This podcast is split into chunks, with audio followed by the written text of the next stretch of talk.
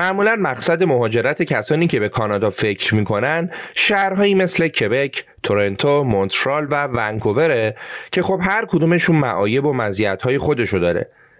ولی آیا تا حالا شده به این فکر کنید که چرا فقط این شهرها آیا شرایط مهاجرت تو شهرهای دیگه سختره؟ آیا امکانات شهرهای دیگه کمتره؟ نه اینطور نیست تو این اپیزود خانم سودابه از شهر کلگری قرار اول داستان مهاجرتش رو برای ما تعریف کنه و بعد هم به این موضوع بپردازه که چرا از بین شهرهای شناخته شده کانادا که اتفاقا تجربه زندگی توشون هم داشته دست آخر شهر کلگری رو انتخاب کرده. پس با ما همراه باشید تا با سودابه عزیز داستان مهاجرتش رو از زاهدان شروع کنیم و به کلگری به پایان ببریم. سلام. من امیر سودبخش هستم و شما به شانزدهمین قسمت از پادکست صدای مهاجر گوش می‌کنید.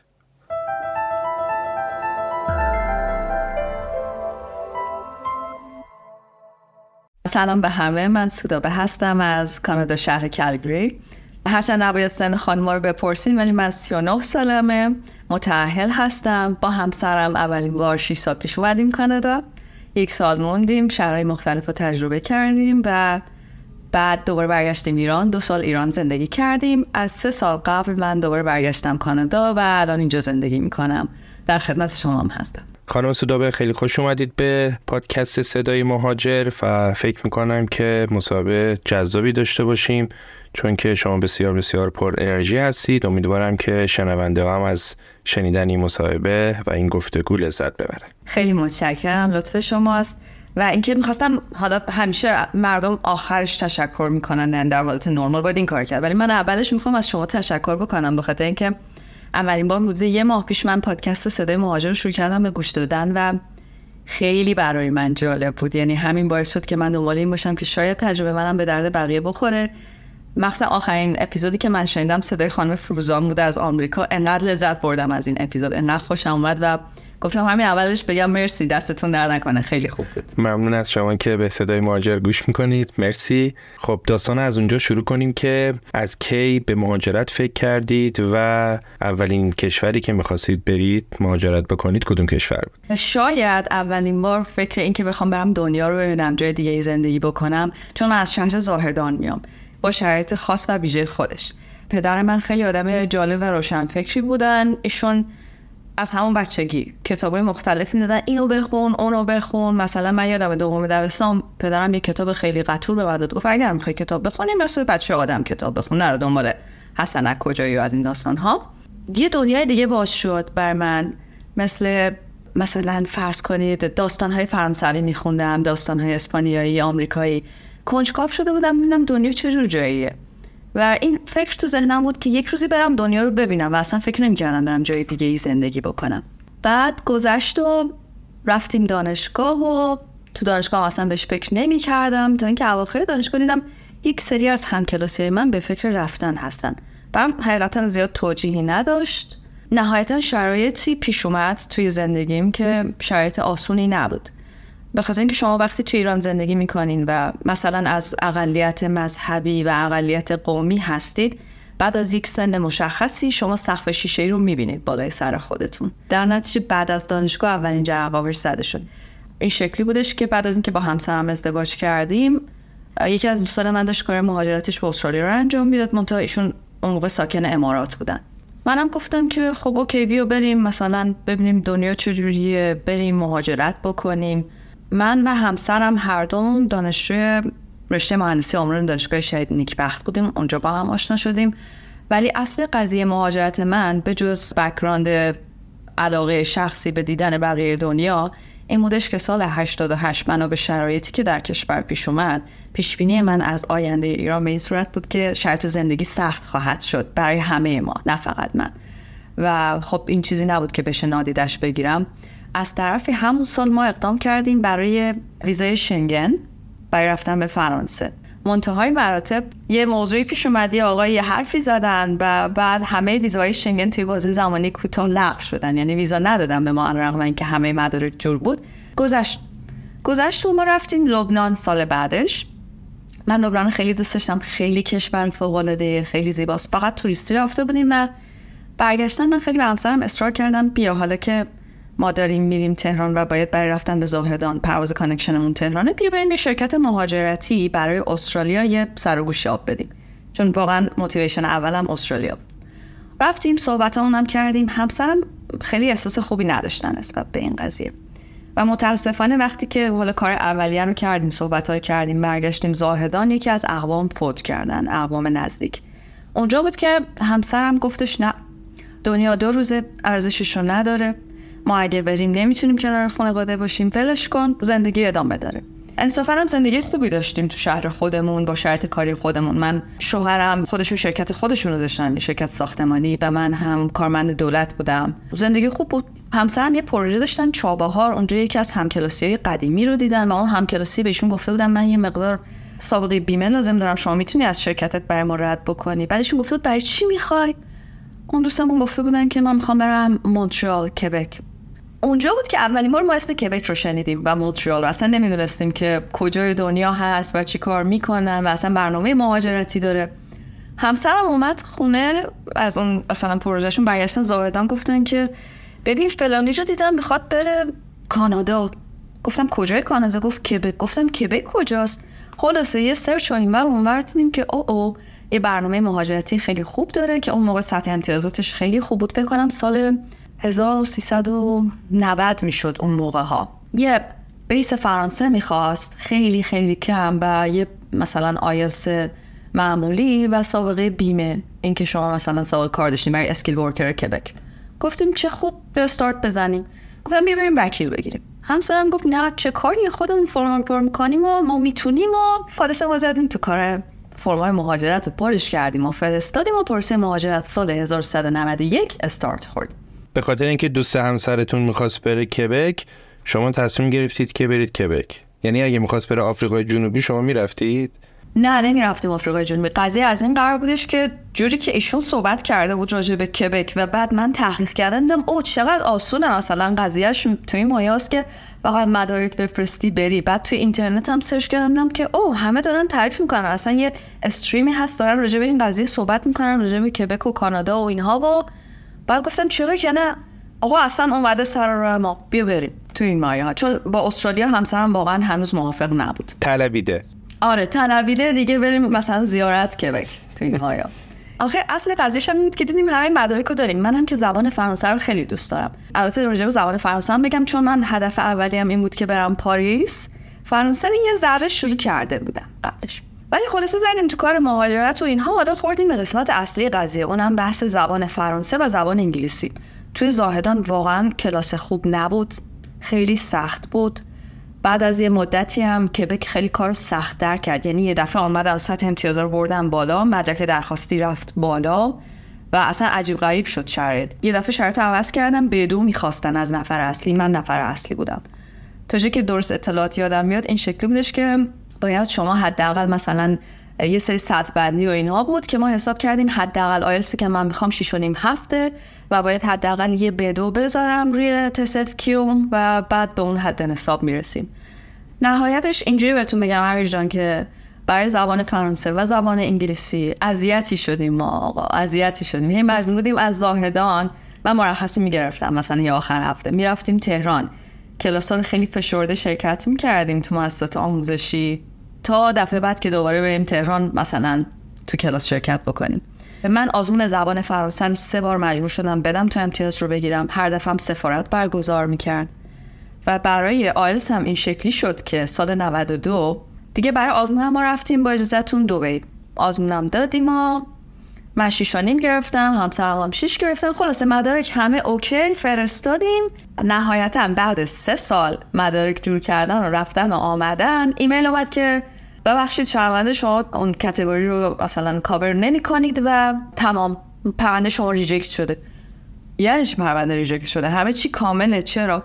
خلاصه من تو اینترنت گشتم دیدم این حرفی که خیلی از ایرانیایی که برای کبک اقدام کرده بودن اون موقع می‌زدن. می‌گفتن آقا بستگی به حال افسر مهاجرت داره. بستگی به این داره که مثلا چند تا پرونده تو دستشون داشته باشه. در که قانون اگر شما به امتیاز می‌رسیدین باید پروندهتون جریان پیدا می‌کرد. ناگفتم نماند که تو این سه سالی که ما حال کار مهاجرت رو می‌کردیم زندگیمون هم تصمیم گرفته بودیم تعطیل نکنیم به هیچ وجه. به خاطر اینکه گفتیم شاید نشه. از طرفی هم گفتیم که سر قضیه مهاجرت به هیچ کس از نزدیکانمون و دوستانمون نباید بگیم که داریم مهاجرت می‌کنیم. چون فشار روانی مهاجرت خودش اونقدر زیاد بود که نخواهیم فشار روانی اجتماعی رو هم بهش اضافه بکنیم. هر روز ازت بپرسن خب چه خبر؟ کسی جواب داد یا نداد؟ خب چه کاریه بشین زندگی تو بکن تو که زندگیت خوبه و از این داستان ها؟ خلاصه ریجکت شدیم و من گفتم نه من اجازه نمیدم کسی حق منو بخوره. می‌دونین یه جور حالت که میگی من باید سهم خودم رو از زندگی بگیرم. یه حالت مبارزه. خلاصه درد سرتون ندم من رفتم تهران یک مؤسسه مهاجرتی پیدا کردم و شروع کردم باشون مشورت کردم گفتم این پرونده منه این شرط منه. اون مؤسسه انصافا مؤسسه خیلی خوشنامیه. و من نمی‌دونم چه اتفاقی افتاده. راه حل شما چیه؟ گفتن که ما پرونده شما رو قبول می‌کنیم و تقریبا نصف هزینه کامل مثلا یه پرونده مهاجرت رو از من گرفتن ولی حلالشون باشه من انصافا راضیم ازشون و بعدش همه چی بود مدارک بود تنها کاری که کردن این بودش که وکیلی که توی مونترال ساکن بودن رفتن پرونده رو مثلا یه همچین حالی. پرونده رو رفته بود پیش یارو افسر مهاجرت گفته بکش بیرون ببینیم داداش چه خبره. اونم کشیده بود بیرون دیده بود که ای بابا اشتباه شده ببخشید. OK. من بعد از اینکه من پرونده رو باز کردم اون شرکت یه چند ماه بعدش بهم گفتم تبریک میگیم. شما OK شده پروندهتون؟ حالا منتظر جوابیم. گفتم چه خوب. رفتیم تو فاز اینکه اوکی الان دیگه داریم از ایران میریم و بریم اطلاع بدیم به خانواده ها و دوستان. این قسمتش یه خورده مثلا از این پارتای گریهدار و آه و عشق و این داستان هاست. حالا که داریم میرید تازه فهمیدم او او من تا الانش داشتم میجنگدم تا الانش مشغول مبارزه بودم. اون نیروی مبارزه در درونم بوده. الان دارم نگاه می‌کنم میدم دلم نمی‌خواد برم. خدای بزرگ چه داستانیه. دیگه ولی تور دروایسی باید می‌رفتیم. یعنی زندگی خوب بود. توی این سه سال مثلا شاید به گونه رفته بود که می‌گفتیم خب حالا زیادم دلیل بر مهاجرت نداریم و چه کاریه با اینها و ولی نهایتا تور دروایسی مجبور شدیم مهاجرت بکنیم. ما تا الان مهمانی نداشتیم که تو رو درواسی گیر کرده باشه رفته باشه مهاجرت. این یعنی چی تو رو درواسی گیر کردم دوست نداشتم برم؟ اینو یه ذره بیشتر توضیح بدید. مگه می‌خواید بری شمال که مثلا تو رو درواسی گیر می‌کنی؟ میگه حالا یه پنجشنبه جمعه برم شمال برگرد. از اینه که هیچی تو دنیا مطلق نیست. نه هیچ شرایطی مطلقه و نه هیچ عقیده شما وقتی که یه کاری رو شروع می‌کنین اولش مثلا ممکن توی شرایط سختی باشین یه چیزایی اذیتتون می‌کنه شرایط کاریتون بد باشه شرایط اجتماعیتون بد باشه. و بعد میفتین تو پروسه مهاجرت. پروسه مهاجرت اصلا چیز ساده ای نیست. بیرو در برای بعضی ساده است خوشبالشون ولی برای اغلب ساده نیست. تو اون پروسه شرایط شما تو سه سال چهار سال برای ما مثلا از سال 90 و تقریبا یک اینا بگین کل داستان شروع شد 96 به نتیجه رسید میشه پنج سال. توی پنج سال شما شرایط زندگیتون عوض میشه. شرایط کاریتون عوض میشه. دلبستگیاتون بیشتر یا کمتر میشه. می‌دونین سنتون میره بالا. دیدگاهتون نسبت به زندگی تغییر می‌کنه. ممکنه به عنوان مثال مثلا شرایط جامعه بهتر نشده باشه. ولی اونی که عوض شده شما این حالا به خودتون میگین OK می‌تونم compromise بکنم. می‌تونم کنار بیام. حالا اینقدرم بد نیست. بعد تازه وقتی که یه چیزی از اون حالت انتزاعیش در میاد برای شما یه حالت real و واقعی می‌گیره شما تازه با واقعیت مواجه میشین. OK حالا دارم واقعا انجامش میدم. آیا میترسم؟ آیا شجاع هستم به اندازه کافی؟ آیا اصلا می‌خوام؟ دیگه می‌خوام یا نه؟ اینجوری نیست که شما ثابت بمونی هم ثابت بمونه. هیچی ثابت نیست در دنیا. حالا این که از این. ولی انصافا هم یه بودش که گفتیم دیگه انجام دادیم. باید بریم تا تهش. نمیشه. من یه سوال دیگه هم بپرسم. یه ذره خصوصی هم هستش. اینکه شما خب خیلی وقته که ازدواج کردید تا قبل از اینکه برسید به کانادا دفعه اول که مهاجرت کردید و بچه هم نداشتید. آیا این شکلی بود که تصمیم داشتید که مهاجرت کنید بعد بچه دار بشید؟ می‌خوام ببینم که از این ایده ها رو هم شما داشتید. آره شاید یک زمانی در گذشته های دور فکر می‌کردم اگر من بخوام روزی صاحب بچه بشم ترجیح میدم که فرزند من تو ایران به دنیا نیاد به خاطر اینکه شرط سختی رو در پیش خواهد داشت. بعد از مهاجرت هم خب زندگی شما به عنوان مهاجر زندگی آسونی نیست اوایلش. اما کلا شاید جهانبینی من عوض شده کلا فکر نمی‌کنم مسئولیت زندگی آدم دیگر رو توی دنیای کنونی بخوام به عهده بگیرم. یعنی اصلا کلا دلم نمی‌خواد که این سختی رو به کسی دیگه ای تحمیل بکنم. برای همین نبش فکر نمی‌کنم. حالا این چپتر رو میبندیم میریم دوباره سراغ کانادا. برای اینکه برای من شیرین ترین و تلخ ترین لحظه لحظه اولی بود که پامو گذاشتم توی خاک کانادا. رسیدیم مونترال. دقیقا یادم دو ظهر بود. آسمون آبی آبی و زمین سبز سبز. اصلا یه چیز عجیبی بود. گفتم او چقدر همه چی کیفیتش یه دفعه 4K شده. هیچی وارد کانادا شدیم شهر مونترال. کار مهاجرتیمون رو بردیم جلو کارت پیارمون رو خیلی سریع گرفتیم. ما برای انتخاب شهر من اینجا یه توضیح بهتون بدم. ببینیم ما این انتخاب رو داشتیم که مهاجر کبک بودیم. باید یعنی ترجیح دادیم کبک لند بکنیم که بعدا برای شهروندیمون داستان پیش نیاد. ولی داشتیم انتخاب کردیم خب کدوم شهر بریم؟ مثلا کجا باید بریم؟ می‌تونیم اونجا لند کنیم ولی موق بکنیم بریم یه شهر دیگه.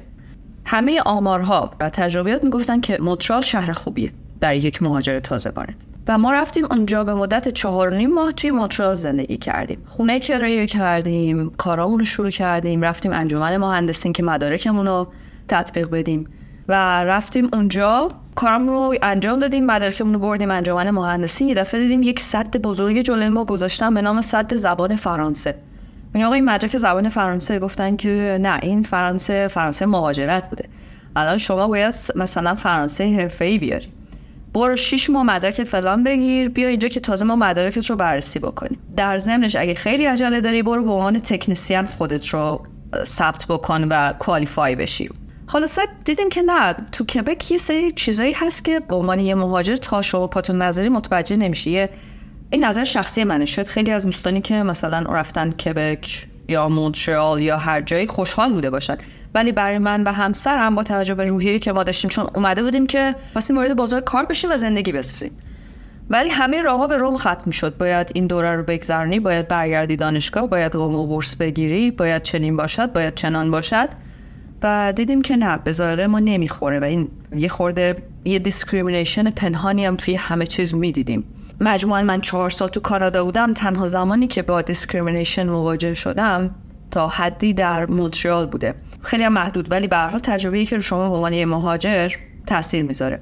از اون ورم یه خانمی رو دیدیم که خودش هم ایرانی بود مال اداره مهاجرت بود. همون اول به ما گفتش که ببینین برای تجربه من بخش انگلیسی کانادا برای شما خیلی شانس بیشتری شما بله می‌تونین بمونین اینجا از صفر شروع بکنین فرانسهتون رو تکمیل بکنین ولی اگر می‌خواین مراحل راحت تر براتون بشه من توصیهم اینه که جمع کنیم بریم بعد از چهار نیم ماه با یه سری داستان ها که قصه است پر آب چشم. خیلی اذیت شدیم برای لیست ترانسفر خونه. یهو دیدیم که اوکی می‌خوایم خونه رو لیست ترانسفر بکنیم. قانونی نیست که از ما حمایت بکنه. اصلا خیلی داستان هیچ. بعد از چهار نیم ماه جمع کردیم یه ون گرفتیم رفتیم تورنتو. حالا رفتیم تورنتو. بعد از اینکه از مرز کبک رد شدیم تازه پرچم کانادا رو دیدیم و گفتیم او welcome تو کانادا می‌دونی یعنی یه دفعه شما احساس می‌کنین همه چی عوض شده و انصافا هم تورنتو قابل مقایسه نبود با مونتریال. یعنی یه شهری بود که خیلی بازتر بودن خیلی همه چی بین المللی تر بود. آدما جالب تر بودن می‌دونین؟ یعنی شما تازه احساس می‌کردین که آمدین به کانادا. اونجا کبک بود اینجا کاناداست. رفتیم همون اولش تا هفته اول کار ای آی رو انجام دادیم پرونده رو قبول کردن توی انجمن مهندسین اونتاریو. آدما خیلی با روی بازتری باتون برخورد می‌کردن. دو هفته اول که اونجا بودیم یه آشنایی داشتیم. اون موقع توی کلگری گفت که خب چه کاریه؟ بیاین کلگری رو ببینین شما که دارین تو کانادا جا به جا میشین. شاید از کلگری خوشتون اومد. شاید خواستین اینجا بمونین. گفتیم که باشه حالا این مقدار وقت داریم تا وقتی که مثلا اون کلاس EIT مهندسین شروع بشه وقت داریم. اومدیم وسیله‌مون رو دوباره گذاشتیم توی storage ی هلک هلک با دو تا چمدون سبک با این فرض که okay یه دفعه دیدیم از کلگری خوشمون خواستیم بمونیم. مدل مارکوپولویی جمع کردیم اومدیم کلگری شانس ما اون اکتبر سنگین ترین برف کلگری اومد. در نتیجه تصوری که من تو دو هفته از کلگری داشتم یک شهر سرد داغون خیلی یه جوری بود اصلا جان. اصلا خوشم نمیاد از کلگری بعد از دو هفته نه از سبک زندگیش خوشم میاد نه از شهرش خوشم میاد نه از آب و هواش خوشم میاد یعنی چی که تو اکتبر شما مثلا یه متر برف داشته باشیم جمع کردیم برگشتیم تورنتو دوباره. تجربه مونترال برای خونه اجاره کردن و لیست ترانسفر یکم اذیتمون کرده بود. در نتیجه تصمیم گرفتیم خونه دائم نگیریم. به خاطر اینکه بخوام صادقانه با همه صحبت بکنم از کانادا خوشم نیومده بود. واقعا فکر می‌کنم اوکی تو اروپا رو دیدی حتی ترکیه لبنان امارات رو دیدی. بابا این چه دهاتی تو بلند شدی اومدی؟ نه یه جوری کانادا در نگاه اول در مقایسه با سایر کشورها یه دهکده بزرگ به نظر میاد. اصلا اونجوری نیست که شما بگیم واو خارجه مثلا فیمایا نه نه. احیانا منظورتون از روستا کاناداست بله دقیقا منظورم کاناداست به خاطر اینکه فکر کنم اولا معنی کلمه کانادا میشه دهکده بزرگ یه همچین چیزی. و این که وقتی شما تجربهش رو داشته باشید مثلا جاهای دیگه برید اروپا رو ببینید مثلا امارات رو ببینید یا جای دیگه میاد اینجا اصلا تصورتون یه چیز دیگه است ولی با یه چیز دیگه مواجه میشین. کانادا خیلی خارج به نظر نمیومد ولی هشت ماه ما موندیم چون تصمیم گرفته بودیم تحت هر شرایطی یک سال رو در کانادا بمونیم. و این وسط اون دلتنگی های اولیه مهاجرت هم ناگهان آمد. یعنی احساس می‌کردم دارم افسرده میشم و یه دفعه به خودم اومدم وسط زمستون دیدم من افسردگی دارم. و به همسرم گفتم بیا برگردیم ایران من حالم خوب نیست. همسرم گفت که نه ما تصمیم از اول گرفتیم همون اولش هم گفتیم آقا میریم تحت هر شرایطی یک سال رو وامیستیم به خودمون این فرصت رو میدیم. و باید یک سال رو واسیم اگه قبلش بیم آدمهایی هستیم که آدمهای قوی نبودن؟ چون باید به خودمون این چیز رو اثبات بکنیم. هیچ آقا موندیم و مثل این فیلم پندیا که یارو مثلا خنجری در قلبشه و ادامه میده و میره و میاد و جنگ می‌کنه ازدواج می‌کنه بچه دار میشه میمیره همشه که اینجوری ما به خنجری در قلبمون هشت ماه ادامه دادیم ولی حالم اصلا خوب نبود. یک سال تمام شد بهار رسید تو شهر خیلی قشنگی بود ولی بهار تو ذهنی یا قلب من نرسیده بود. مهاجرت برام قشنگ نبود. و تو بین همسرم رفته بود توی شرکت مهندسی یعنی دو تا شرکت مختلف. از این شرکت به شرکت دیگه یه کار خوبی داشت با عنوان project coordinator مشغول شده بود ماشین lease کرده بودیم. منم توی شرکت distribution تجهیزات مهندسی مشغول به کار شده بودم. دیدم نمی‌تونم. واقعا در توانم نیست. یعنی یه جایی شما از لحاظ ذهنی یا احساسی می‌رسید که میگید نه نمی‌تونم. به سادگی نمی‌تونم. هیچ گفتیم اوکی جون 2017 اومدیم جون 2018 رو که تکمیل کردیم بلیتن می‌گیریم برمیگردیم خونه. یه نفسی می‌گیریم اگه خواستیم برمیگردیم کانادا. و همین کارم کردیم حالا اینم بگم که این وسطش یعنی وسط اون پروسه‌ای که رسیده بودیم تورنتو اینا یه دفعه قیمت دلار عوض شد. یعنی یه قیمتی که اون سالا ثابت بود برای چند سال. یه دفعه یه جهش وحشتناک داشتیم تو قیمت دلار. ما فهمیدیم اگر همین الان پولمون رو تبدیل نکنیم برباد رفتیم. یعنی زمانی هم که به خودمون جنبیدیم و اصلا پس اندازمون تو ایران رو اینجا تبدیل به دلار کردیم ارزش پولمون تقریبا نصف شده بود. و هیچ پول گرفتیم گذاشتیم تو بانک. اینجا برگشتیم ایران. خیلی با یه روحی عجیب غریبی. یعنی همه چیز انگار دوباره می‌دیدم. می‌دونین اصلا انگار طول کشید تا دوباره آداپته بشم. ولی اینجا به جرئت میگم یکی از بهترین تصمیمایی بود که تو زندگیم گرفتم. اینکه دوباره برگشتم ایران.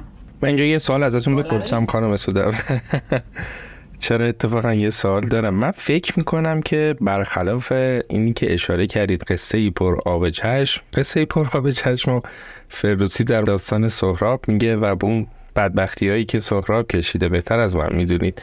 من خیلی پر آب چشم نمی‌بینم. من فکر می‌کنم که شما یه زندگی خیلی خوبی تو زاهدان داشتید کار و خونه زندگی مسافرت های خارج وضع مالی خوب. بعدم گفتید خب حالا به قول شما اون از آقای مهاجرت کرده به کبک ما هم بریم مهاجرت بکنیم. بعد دیدید که راهشین چایشین رفتید جلو. نشده بعد انقدر هزینه داشتید که بتونید بیاید تهران اقدام بکنید به یه شرکت هزینهش رو پرداخت بکنید. بعدم اومدید شهر اول نه دوست ندارم. رفتیم شهر دوم نه دوست ندارم. شهر سوم. بعد میگم فکر می‌کنم همه چی خیلی اوکی بوده. من اینو شما نمیگم که مثلا به عنوان یک خانم بلوچ که طرز تفکرش سنتی نیست جامعه خیلی با شما دوستانه برخورد نمی‌کنه.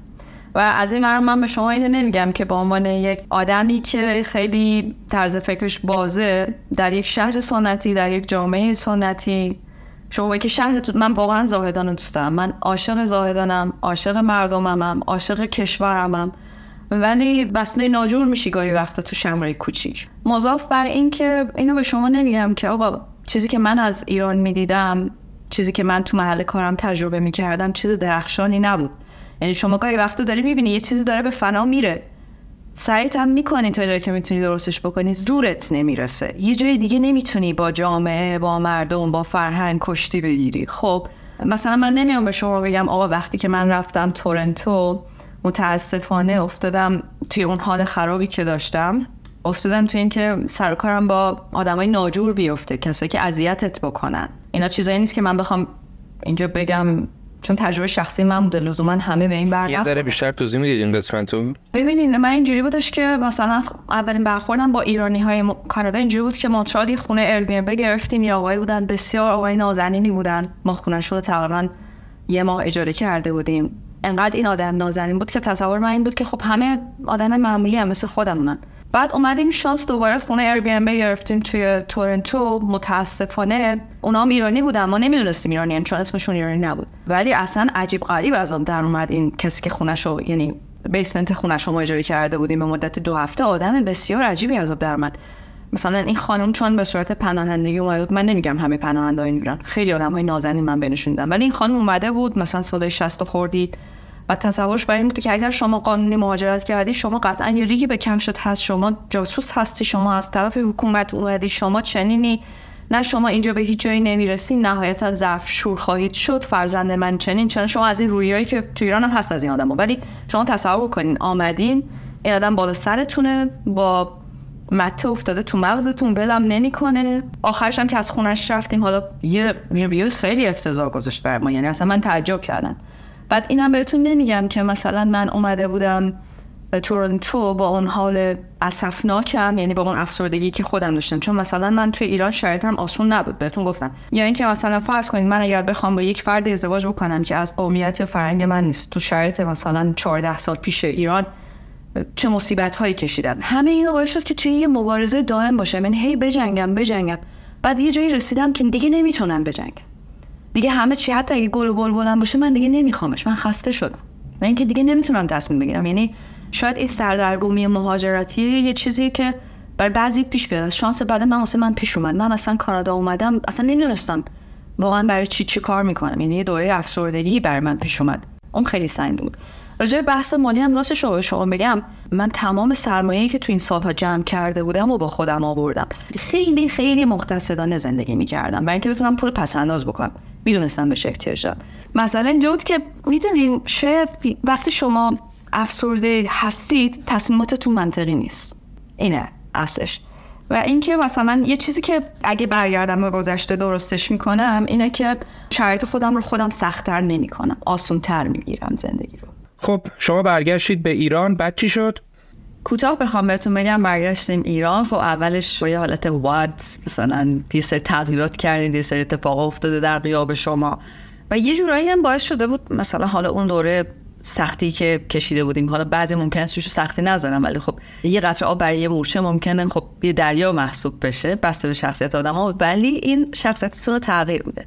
میان ایران دوباره اکتشاف می‌کنین و مهمترین چیزی که من یاد گرفتم بودش که اوکی سخت نگیر. زندگی همینه. هیچ مثلا مدینه فاضله وجود نداره. زندگی تو بکن.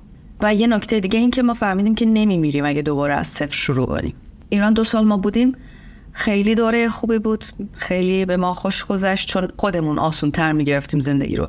البته این موضوع هم که پیار کانادا تو جیبمون بود و هر لحظه دلمون خواست می‌تونستیم از ایران بریم تاثیر داشت. دنبال این بودیم که آقا یه بهانه هم پیش بیاد که ما بگیم که ای بابا ما تلاشمون برای کانادا کردیم و نشد و فلان و اینها ولی شرایط توی ایران داشت سخت تر می‌شد. یعنی اینجوری هم نبود که ما چشممون رو به همه چی ببندیم.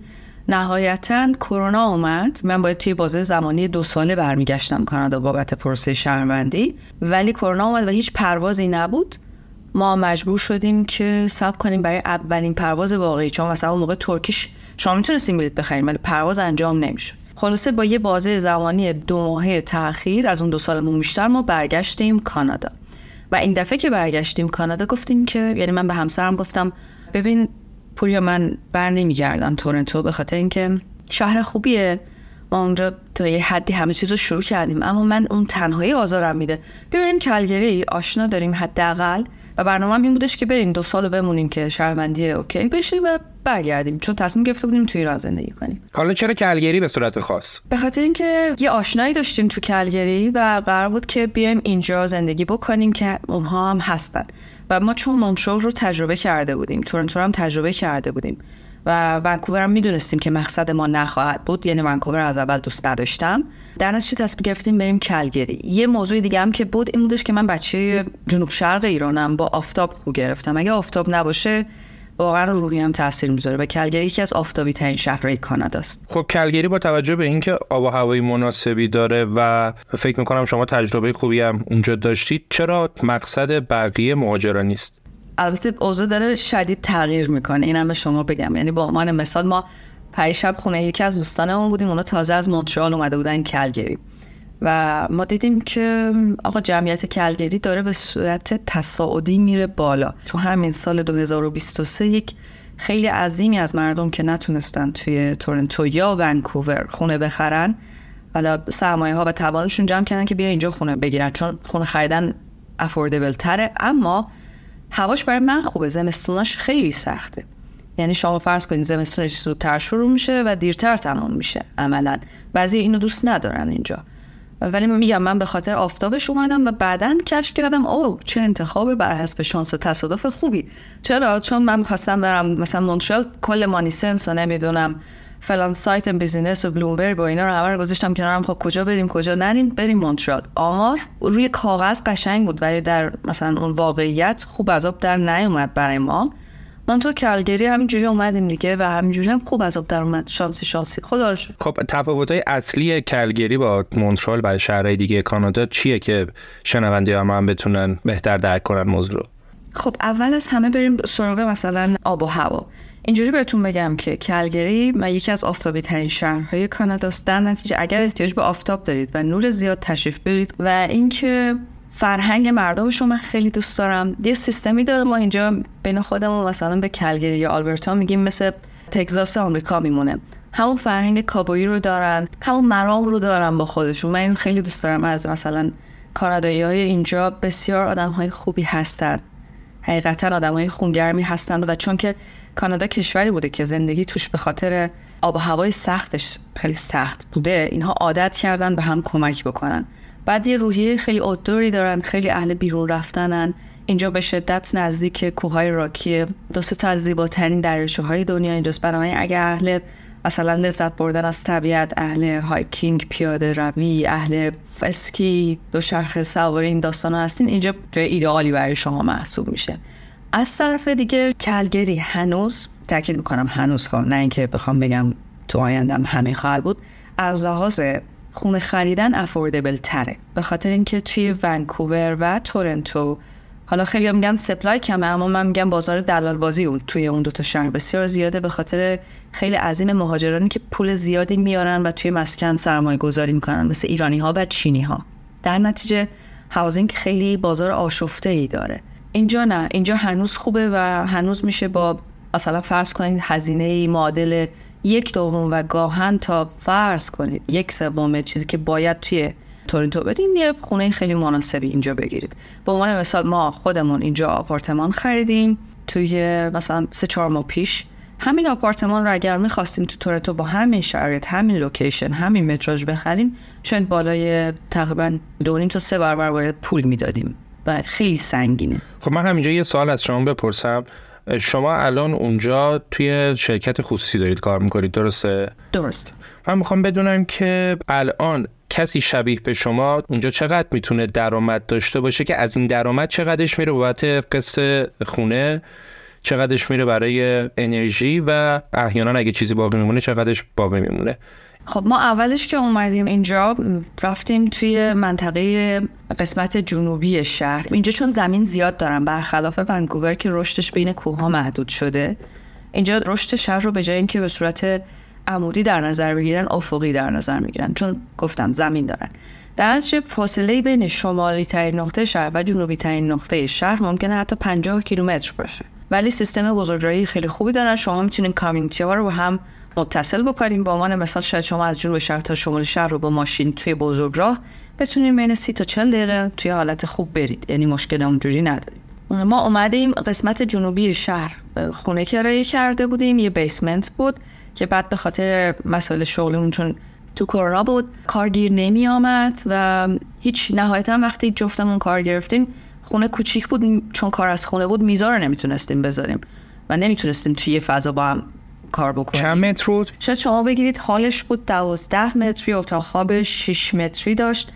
یه آشپزخونه ای داشت. در واقع یه بیسمنت دیولوب شده مال یه شوهامی بود که صابخونه به ما اجاره داده سی چهل یه متر آشپزخونه خیلی کوچیک. آره بگیرید سی چهل متر بود. یه بلوش توی خونه یه سی چهل متری واقعا فکر کنم خیلی سخت باشه اون آره من مقال دوستای من من بلوش تحت اسپرانتو هستم. قضیه هم فرق می‌کنه. آره عادت نشیم. ما مخصوصا از ایران که اومدیم خونمون موقع که ایران کرایه کرده بودیم تو این دو سال خیلی خونه بزرگ خوبی بود. در اینجا اینجا بود. اشکال هم نداشت. ولی شما فکر کنید تو هم فضا کوچولو دو هفته قرنطینه. من نور می‌خواستم نور نداشتم. و خلاصه. بعد نه جابجا شدیم اومدیم توی محله که بهش میگن تقریبا فکر می‌کنم اینجا اصطلاحش اینه میدتاون چسبیده به دانتانه ولی خود دانتان نیست. یکی از قدیمی ترین محله کلگیری بهش میگن اینگلود خیلی جای قشنگی خیلی دوست داشتنیه. و صابخونم هم فرانسوی بود. خیلی خانم نازی هنوز با هم در ارتباطیم. این شکلی شدش که از اونجا من بیسمنت هم مثلا سه سال پیش کرایه کرده بودیم. هزار هزار و صد دقیقا یادم نیست. آمدیم این خونه رو گرفتیم هزار و ششصد و پنجاه. با پارکینگ چون هزینه پارکینگ جدا بود.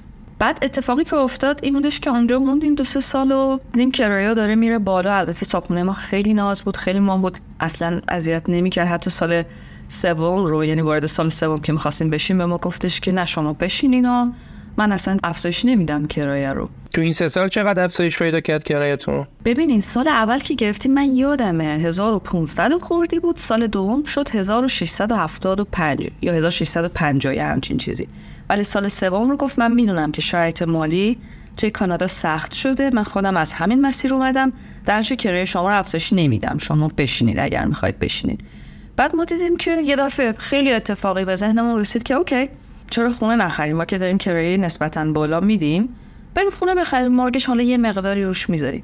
بعد راجع به درآمدا شما پرسیدین. یه خانوار متوسط می‌تونه اینجا درآمدی بین حالا متوسط بگیریم بین 100 هزار تا 200 هزار دلار داشته باشه. متغیره من تحقیق نکردم ببینم متوسط درآمد خانوار اینجا چنده. برای یک نفر کار کنه یا دو نفر کار کنه؟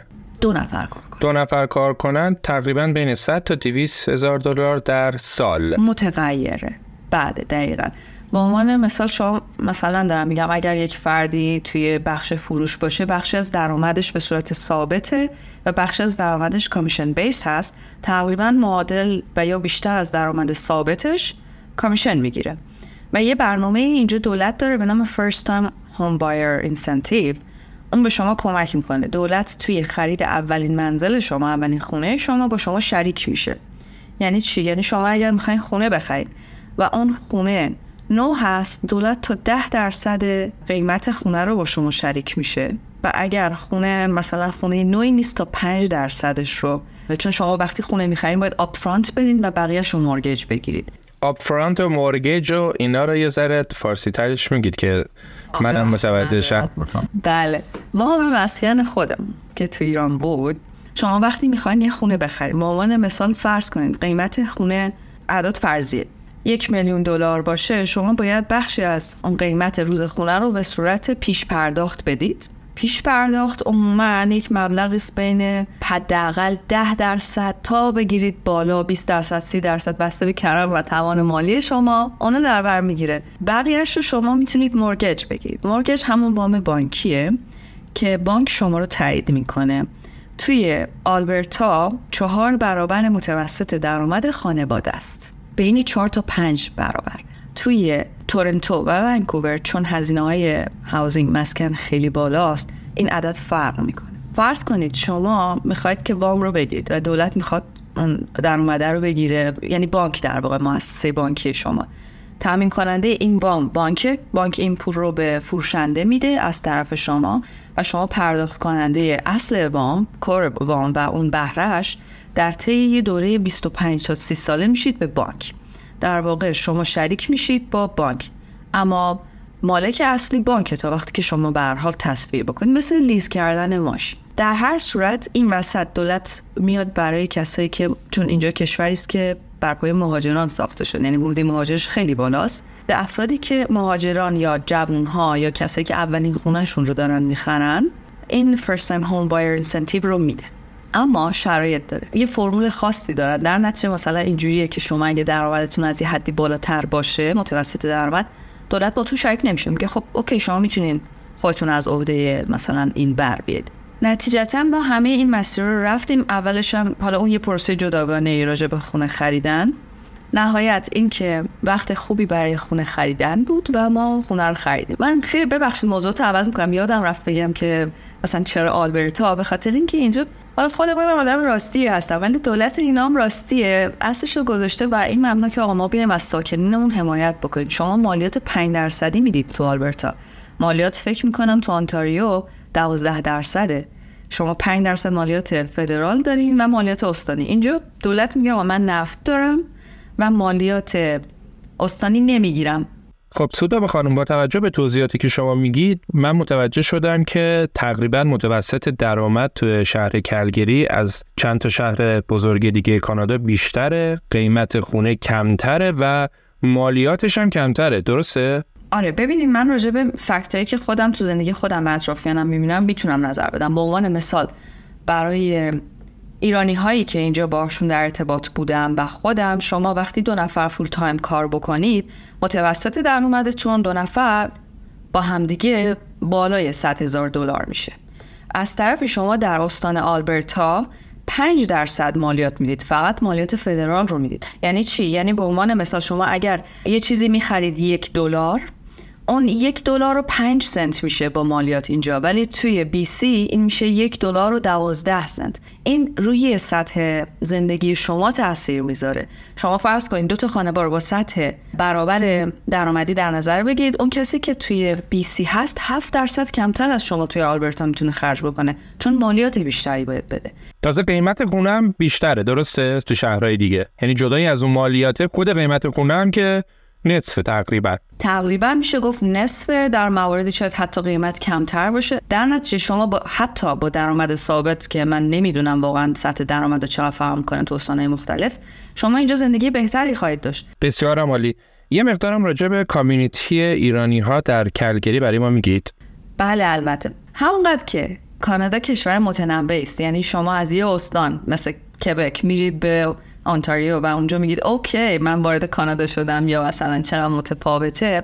کامیونیتی ایرانی هم همینقدر متفاوته. یعنی شما نظر شخصی بنده است با احترام به همه. شما افرادی که باشون تو کبک مواجه میشین از لحاظ توی مونتریال حالا از لحاظ مرام رفتار سطح زندگی یه قش هستن شما تو تورنتو با افراد متفاوت تری مواجه میشید. همینقدر متفاوته. در مورد کامیونیتی کلگری من می‌تونم بگم بسیار انسان های شریفی هستن دوستانی هستن که اغلب خیلیشون برای تحصیل اومدن تو دانشگاه آلبرتا تو دانشگاه کلگری و اینجا موندگار شدن. خود من و همسرم درصد آدم هایی که فکر کنیم می‌تونیم باهاشون دوستی شروع بکنیم اون رفت آمد رو شروع بکنیم خیلی بالاست. بالاتر از مثلا فرض کنید تورنتو شاید باشه چون تورنتو متفاوت بود نسبت به اینجا. و اینکه حقیقتا زمان باید بگذره تا شما دوستانتون رو پیدا بکنید و باهاشون اخت بشید. اینجا برای من درصد احتمالش برای پیدا کردن دوست خیلی بیشتره. بعد از سه سال که اینجا هستم دوستان خیلی خوبی پیدا کردم.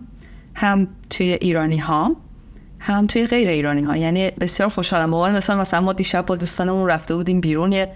اجتماع کوچکی از سراسر دنیا هستیم. مثلا یکیمون از برزیل یکیمون از ژاپنه.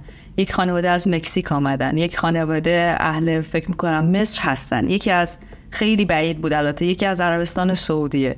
یکی چه می‌دونم از مراکشه. و همه ما دور هم جمع میشیم و زبان مشترکی پیدا می‌کنیم و این دوستی ادامه پیدا می‌کنه. صدا به ما معمولا از مهمانمون می‌پرسیم که اگه برگردید آیا کاری هست که بخواید انجام بدید که زودتر مهاجرت بکنید به کانادا. اینو برای این می‌پرسیم که شما قصد داشتید مهاجرت بکنید و مهاجرت کردید. حالا که قصدتون به مهاجرت بوده و مهاجرت کردید اگه برگردید به عقب چی کار می‌کنید که این مهاجرت زودتر انجام بشه؟ بیاین فرض بکنیم من سوار ماشین زبان شدم و برگشتم به عقب. خیلی آرزو آدم داره. اولین کاری که می‌کنم اینه که بلافاصله بعد از دوره دانشجویی شروع می‌کنم. یعنی مقدمات رو حداقل فراهم می‌کنم. یه بحثش بحث زبان هست. ما ممکنه فکر کنیم زبانمون خوبه توی ایران ولی مثل پول میمونه زبان هر چقدر بیشتر بهتر. پس اندازم رو بیشتر می‌کنم. اما مهمترین کاری که انجام میدم اینه که روحیه مهاجرت رو توی خودم به وجود میارم. من موقع که آمدم آماده مهاجرت نبودم. ایراد از بنده است.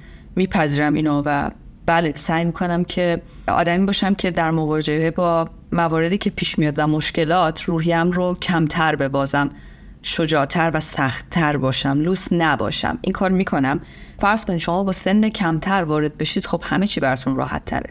تا اینکه یک background توی ایران ساخته باشید یک زندگی داشته باشید یک موقعیت اجتماعی داشته باشید و بیاید اینجا همش بشکنه مجبور بشید از اول شروع بکنید.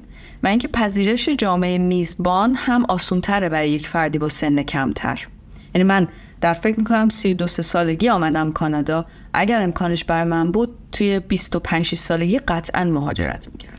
بسیار عالی مرسی. چیزی هست که ما از شما نپرسیده باشیم خودتون دوست داشته باشید بگید. بله یه شاید یه سری مواردی هست تو مایه ها که ما برگردیم بگیم که آقا چوب بیارید وصیت بکنم و این داستان ها ببینین برای خود من این شکلی بودش که اپیزودهای شماره که گوش می‌دادم عرض کردم به خودتونم حالت تراپی داشت. چرا؟ چون گاهی وقتا شما اون مورچه هستین قطره آب روتون میاد و فکر می‌کنین که او همه جا زیر آبه سیل آمده غرق شدیم. نه اینطور نیست. هر کس زندگی خاص خودش رو داره سختی خاص خودش رو داره. در هر کدوم از ما مسیر منحصر به فرد خودمون رو داریم.